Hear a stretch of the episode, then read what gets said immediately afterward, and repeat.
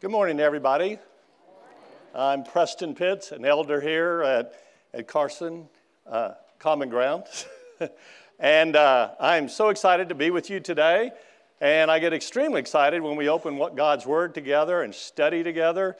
And, uh, and, and I've been praying that truly God will speak to each and every one of us in an individual and specific way. And today um, we are continuing our study in the book of Romans. And we're in Romans chapter 8, and we're going to go through verses 24 through 30. And as we get started, I want to share something with you. And that is that um, while I was doing this, uh, putting this sermon together, God kept putting a term on my heart. And every time I thought about it, I smiled. And as I was smiling, and then it just kept coming back again and coming back again until it is actually the title of the sermon today. And that is nutritious and delicious. now, think about that. What's nutritious? It's good for you, it strengthens you, it energizes you, and also it helps your immunity, build up your immunity toward things. It's delicious savory, the aroma, the taste buds are tantalized. And you take the bite, and the experience is elevated. You can tell I'm a foodie, but, uh, uh, but I say that because it is my belief that the verses we're going to go through today cover both of those. I believe these, virtues, these verses will nurture us strengthen us, and build our immunity toward the world. I believe that these verses will also reflect the majesty, the greatness, and the goodness of our God. And we will taste and see that God is good. And uh, how exciting that is that we get to go do that together. And uh, so we're going to get started. But there's one more thing. I have an appetizer for you at no additional cost. and what is that? I'm going to answer a question that many of you ponder probably all the time. What is that question? close. It's close. How do you eat an elephant? One bite at a time. I say that because we're going to go through some elephant sized verses today. And we're going to do it one or two verses at a time. I'm not even going to read all of them in their entirety yet. But we're going to take them, digest them, and in doing so, then we're going to tie them all together and see the magnificence of what these verses tell us. And so, with that, we're going to take our first bite. And we're going to look at verse 24 and 25. For in this hope we were saved. Now, hope that is seen is not hope. For who hopes for what he sees? But if we hope for what we do not see, we wait for it with patience. So, Paul here is obviously talking about hope. And as we're going to go deeper in that, I want to just put the context together. We're in Romans chapter 8. We've learned that there's now no condemnation for those who believe in Christ. We believe that we are children of God. We understand that we're adopted into the family of God. We're co heirs with Christ. And we have the fullness of the Holy Spirit residing in us that, that of uh, those of us who believe. And then last week, uh, Derek, the, the verses right before these, he reminded us that even though we have all those gifts and all those benefits and all those graces from God, we still live in a fallen world. And that world is groaning and moaning. And why?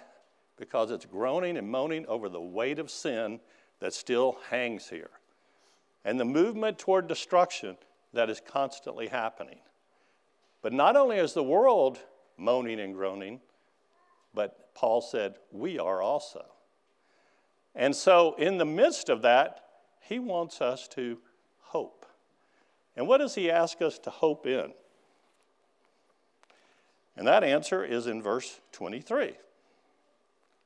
He wants us to eagerly hope for our adoption as sons and the redemption of our bodies. So, Paul is saying for us to hope in our salvation. And when I hear the word hope, I, from my worldly viewpoint, I've always thought of it as wishful thinking. Keeping my fingers crossed, things are going to work out. But when we use the word hope here, it's not wishful thinking, it is based on the promises of God. So we can be confident in what we're hoping for. So we're hoping for our salvation. We're hoping, we're putting our hope in that. Even though the world is coming against us, we want to be eternally minded. That's what Paul is encouraging us to do. Have an eternal perspective. Remember who we are in Christ. So I'm going to draw on some other things that Paul had, had written because they're relevant for here, us today. And that is in 1 Thessalonians 5 8 and Ephesians 6 17 Paul is talking about spiritual battle. And he says several things about it, but one he says in both those places, he says to take the hope of salvation and put it on as a helmet. And I have to admit, sometimes I read, I get spiritually dressed and I kind of go through the motions. But He's saying, put on the hope of salvation over your mind. You're in a spiritual battle. And that helmet re- reflects the divine protection of God. So when we are being attacked by the world, we're, we are being um, um, confused, lied to, deceived by the world, put on that helmet and pray for God's protection. Because simply, Paul is saying, if you put on by focusing on the, of the salvation, which is uh, receiving our, our full adoption into the family of God and our redeemed bodies, that will overcome the lies and the deceit of the world. Because when we talk of hope, it's about the mind. And he's saying, God will help you.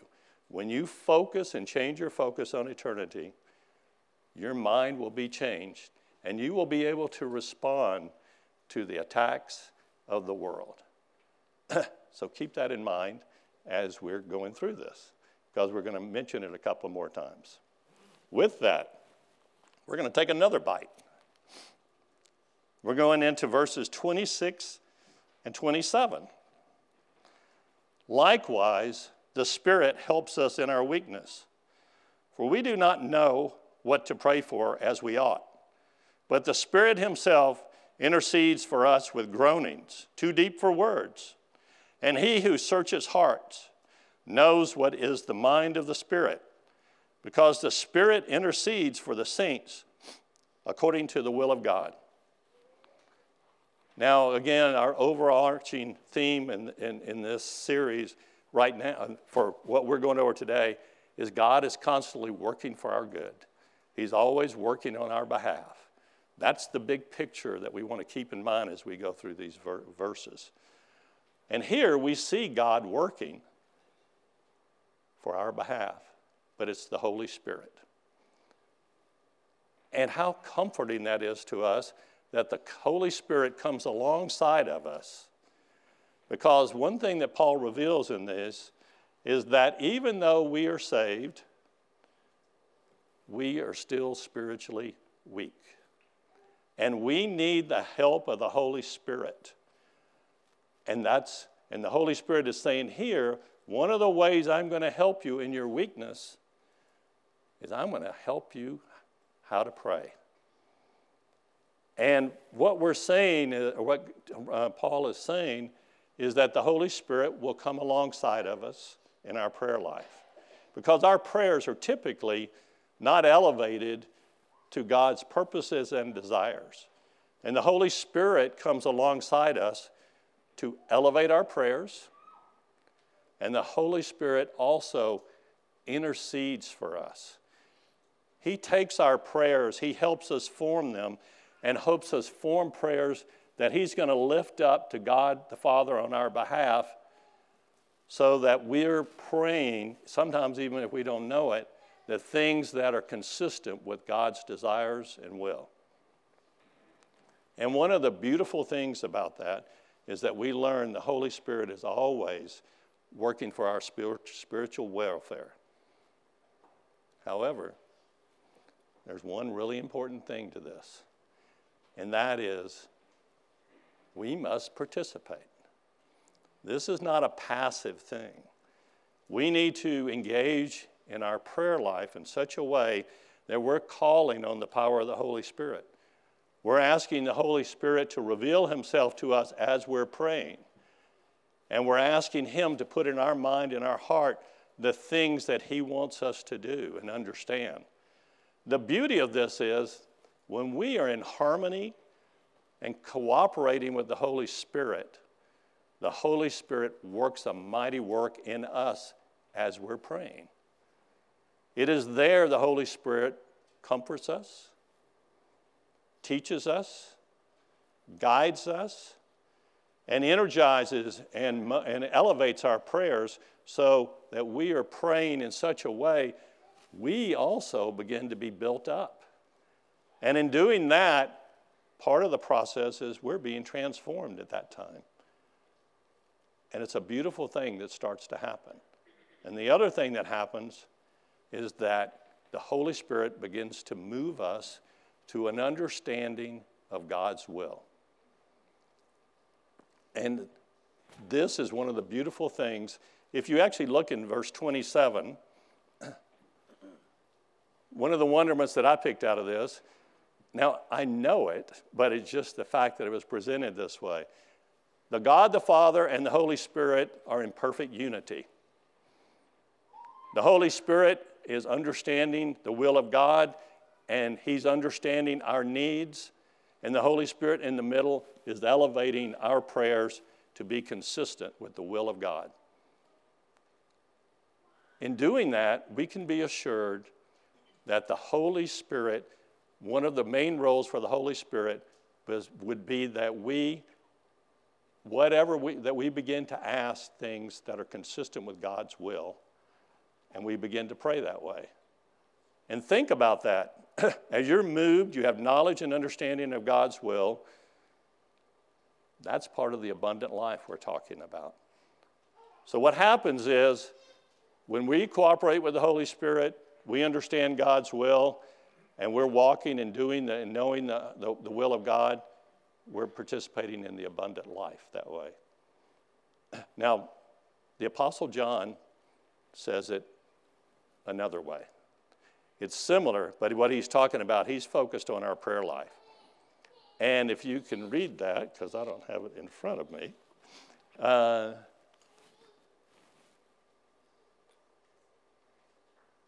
and this is the co- turn around. Thank you. And this is, I love wise, wise, practical people. And this is the confidence that we have toward Him that if we ask anything according to His will, He hears us. And if we know that He hears us, in whatever we ask, we know that we have the requests that have been asked of Him. So we're talking here about the power of the Holy Spirit in our prayer life. And this is saying the Holy Spirit gets us to knowledge and understanding of God's will. John is reminding us when we pray that and we pray God's will, God hears us. And if He hears us, He answers our prayers. He answers that prayer. Think of how that ties together for all of us because we want to live a life consistent with God's will. And how beautiful that is. So here we're seeing God working for our good, working for ways for us to continue to mature in our life. And that's happening through the Holy Spirit coming alongside us in our prayer life. So now we're going to take another bite. and that bite is one of those bites where you have to open wide because there's going to be a lot to digest in this. This is verse 28, and we're only talking one verse. And we know that for those who love God, all things work together for good, for those who are called according to his purpose. Now, to start out, we're going to focus on the middle section, which is all things work together for good. Now, what are all things? The good, the bad, the sweet, the bitter, the happy, the sad, the prosperous times, the hard times, the good times, when we're healthy, when we're sick, and, and in life and death. So, all things are all things. Every aspect of our life, God is going to work for our good. And we see the ups and the downs. However, we cannot take that part of the verse without considering the second part at the same time. And that is all things work together. The importance of that is we cannot look at life one slice at a time, one event at a time. God is saying, I'm going to work all things for your good. Stay with me, abide with me, stay close to me, because I'm working things that you can't see. Trust me in this. And I'm going to give you an example, a real life thing, example, that I think drives this home. You're sick, not feeling well, you go to the doctor. The doctor analyzes you and makes a prescription. He gives you the prescription, and you go to the pharmacist, and the pharmacist fills the prescription. If you watch the pharmacist, he takes a little of this, he takes a little of that, takes some of this and some of that, and mixes it together. Gives it to you. Says, Go and take this as prescribed. You take it, you get better. Your body's restored, you're healed, and you're able to go back to fullness of life. But I also submit to you that if you took any one of those ingredients by itself, it would harm you. It might even kill you. But together, those ingredients heal, restore, and, and make you back to full activity and restoration. God is saying that here. Don't look at life one event at a time. Look at it in its entirety. Stay with me. Now, before we go any further, I'm going to make an appeal to some of you, and that is I know firsthand that some of you have received devastating news about health, about family and friends that have died or committed suicide. I know some of you have incurred great financial stress. So I just ask you to stay with me as we continue on this.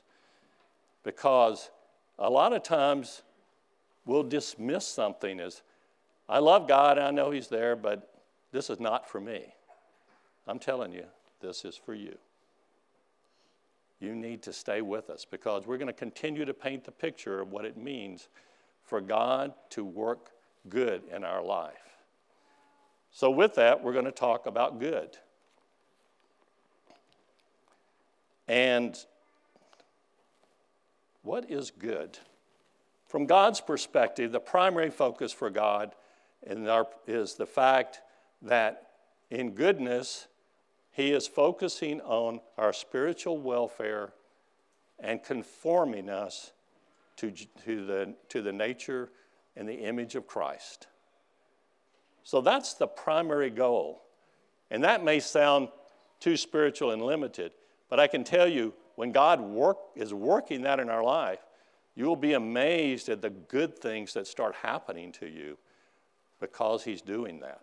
So let's just take a second. What is good? Here's some of the things to consider your intimacy with your relationship with Christ is enhanced. You're understanding the Word of God more and more, and it's encouraging you. Your sins have been cut off. Certain sins have been cut off that are harming you. You're being weaned off the world. You're being used by God to help Him progress His kingdom. You're bearing fruit for the kingdom of God. You're experiencing joy and peace. All of these things are emerging as God is transforming and conforming us to the image of Christ. So when you look at your life and things are happening and you want to see if God is working in your life, look at those types of things. And it's a beautiful event that starts happening as we experience all those good things. We are then walking more with the Holy Spirit. We're being transformed and in that process, many blessings start happening to us. And when you hear those words, coincidence, it's actually God working things out. It's not a coincidence. The goodness of God is playing out many times through his spiritual, um, supernatural ways. So our life takes on new meaning when we begin to be conformed toward Jesus. And that is what God, part of how God is working for the goodness of us in our life. Now, I'm going to take slices of two people's lives very quickly. Um, and I think as we go through their lives, it helps reinforce what we're talking about here. The first life is Joseph. And in Joseph's life, Joseph was um, one of the 12 sons of Jacob. And Jacob was the, one of the patriarchs who received the covenant blessings through Abraham that God gave through Abraham. And so Joseph was led a tough life. His brothers hated him. His brothers sold him into slavery. And in slavery, he was falsely accused of things he did not do and he was thrown into prison. Now, I wasn't there, but I can just halfway imagine being in an Egyptian prison in that time was not a pleasant experience. So he suffered in the prison. People made promises to him that they would help get him out, and they abandoned him. All through these events in Joseph's life, he honored God, he trusted God and believed and had faith. Eventually, Joseph was elevated to second in command over all of Egypt. Now, I'm short circuiting a ton of his life. If you want to read about it, I think it's in verses uh, 30, chapters 37 through 50 in Genesis. However, the important part is God elevated him, got him elevated to a position of authority. In that, God used him to prepare Egypt for a great famine that was coming. And through Joseph's leadership, the famine came, but Egypt was prepared. And in fact, Egypt shared their resources with other nations. And it says in Scripture thousands of people, thousands of lives were saved because of how God worked through Joseph. Good, thing, good things were happening. The other thing that happened is that Joseph was reconciled to his brothers. The significance of that is that the 12 brothers, the 12 sons of Jacob, were, were the heads of the 12 tribes of Israel. So, effectively, what we see happening here, the foundation for the nation of Israel is happening because of the life of Joseph. And Joseph himself looked on his life. He saw the suffering the betrayals and all the things that happened. And he saw that God was still working in his life for good. In fact, he was able to tell his brothers in Genesis 50 20, what you meant for evil, God meant for good. So, as we're going through life, things are going to happen to us, good and bad. But stay with God, keep the faith. Joseph is a wonderful role model to that. And he's also a wonderful role model how God can work mighty things when we stay with him. Now, I'm going to give you a slice of a life of somebody else. I'm sure some of you have heard of her, Joni Eareckson Tada. And Joni Eareckson Tada, as a young woman, had a diving accident. And in that diving accident, her spine was severed. She's quadriplegic to this day, and we're talking much, many years later. So she has physical suffering every day. And she admits that when the event first happened, that she was bitter toward God, angry toward God, but then she later was called by God and she responded. And she says, My soul was restored to a level I never thought possible. And then she began to, she's a speaker, she's a writer, she has a worldwide ministry that helps people uh, are led to Christ and are helped with their, with their physical difficulties. And she says, in the midst of all her ministry, she gets asked this question How could a God, loving God, permit this to happen to you? And I know we've heard that, many of you. But then the second part is, and how could you love, honor, and praise the God that permitted that to happen to you? And her response is, That's all right. I've learned, I could say it, but I want to say it right. I've learned that God allows what he hates to accomplish what he loves. Think about that for a second. Now, she, her testimony is she knows firsthand that God worked a mighty work in her put her in a position to do kingdom work, she said, I never thought possible. And she says, I can testify to the goodness that God has brought into my life from this event and brought to the lives of hundreds of other people. Now I'm going to read this, her comment, her testimony, one more time, which is I've learned that God allows that which He hates to accomplish that which He loves. Does that remind you of anybody else?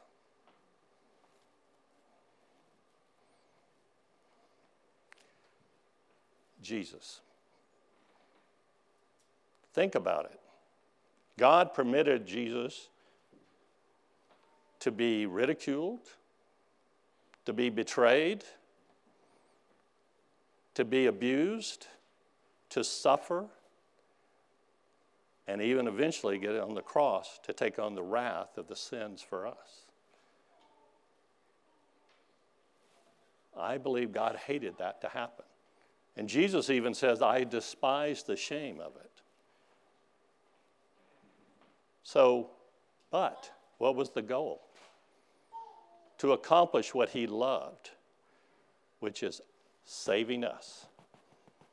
So if you ever doubt that God loves you, think about that. God allowed what he hated to accomplish what he loved.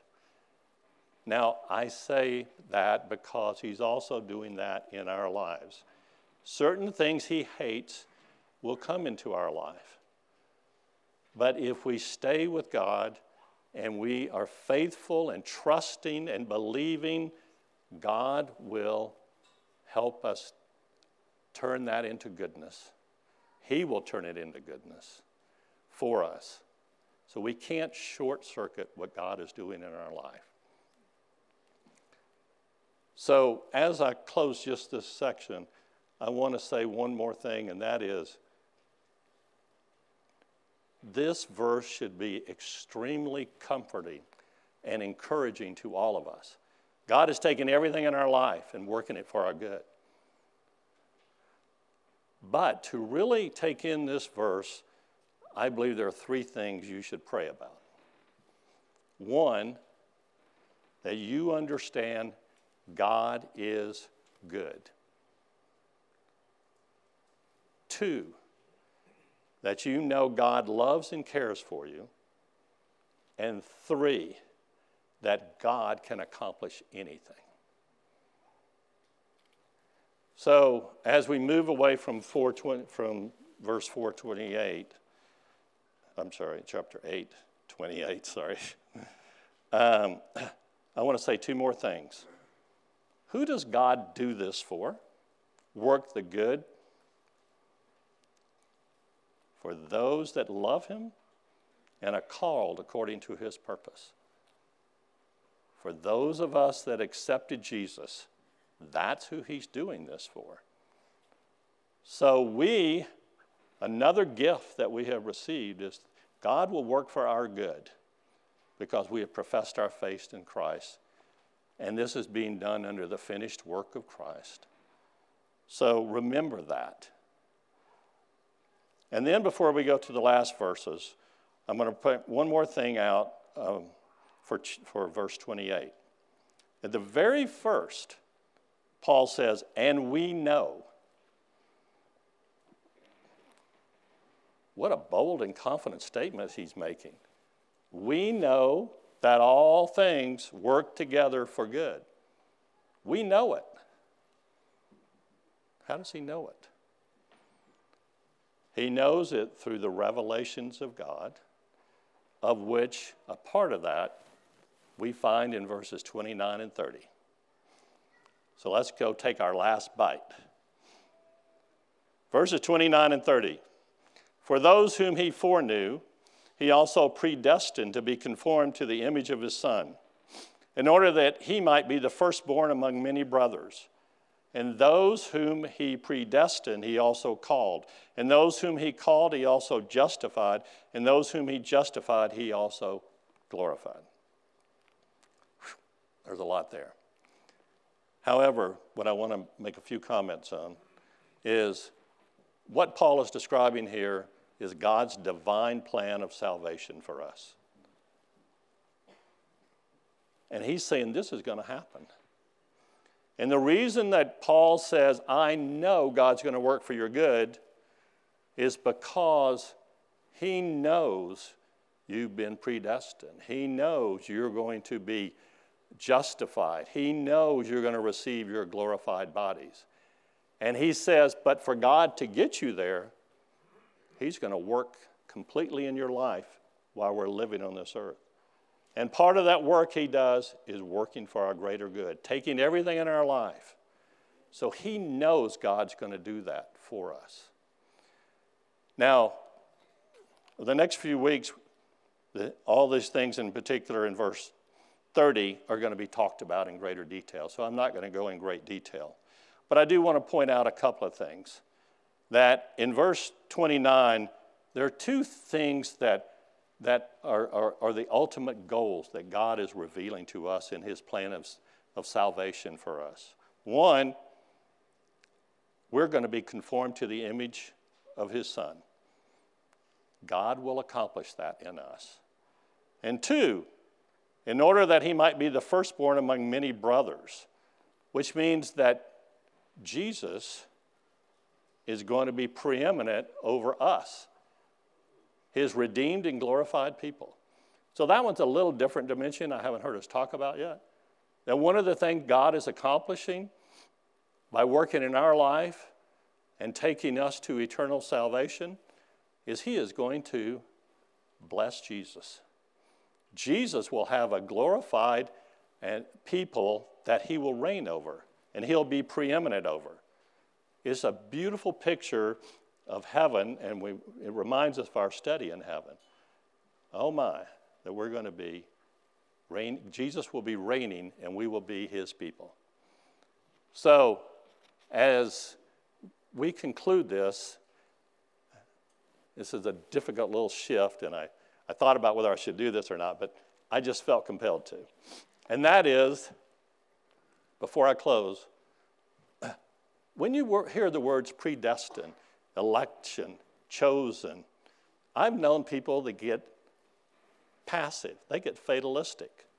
What I mean by that is they say, well, it's a done deal. I don't need to do anything.